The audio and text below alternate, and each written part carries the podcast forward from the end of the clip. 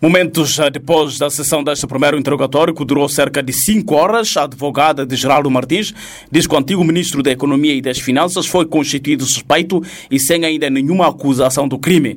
Ruth Monteiro testemunha, entretanto, que o seu constituinte está tranquilo. Ele está normal, está normal, tem a consciência tranquila, não, não tem nada. Aliás, toda a colaboração e todos os esclarecimentos dados vão no sentido de que efetivamente não há nada, e como eu disse, não lhe foi imputado nenhum facto em concreto eh, suscetível de, de ser considerado crime.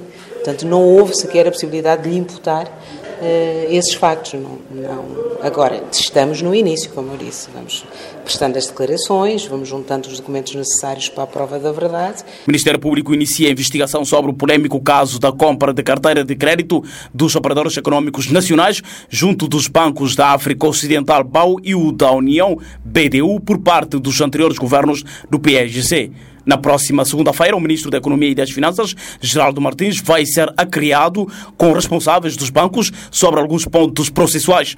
Fonte do Ministério Público avança, entretanto, a Voz América que, no âmbito do mesmo processo, os magistrados encarregues deste caso deverão ouvir o antigo Primeiro-Ministro e Presidente do PSGC, Domingos Simões Pereira. Este é um assunto que tem dominado a agenda política desde que este governo entrou em ação. De recordar, aliás, que o atual Executivo considerou de criminoso e sujeito ao processo judicial a decisão dos anteriores governos em comprar a dívida dos operadores econômicos junto de alguns bancos comerciais, medida que também o Fundo Monetário Internacional nunca concordou, tendo por isso suspendido o programa com a Guiné-Bissau.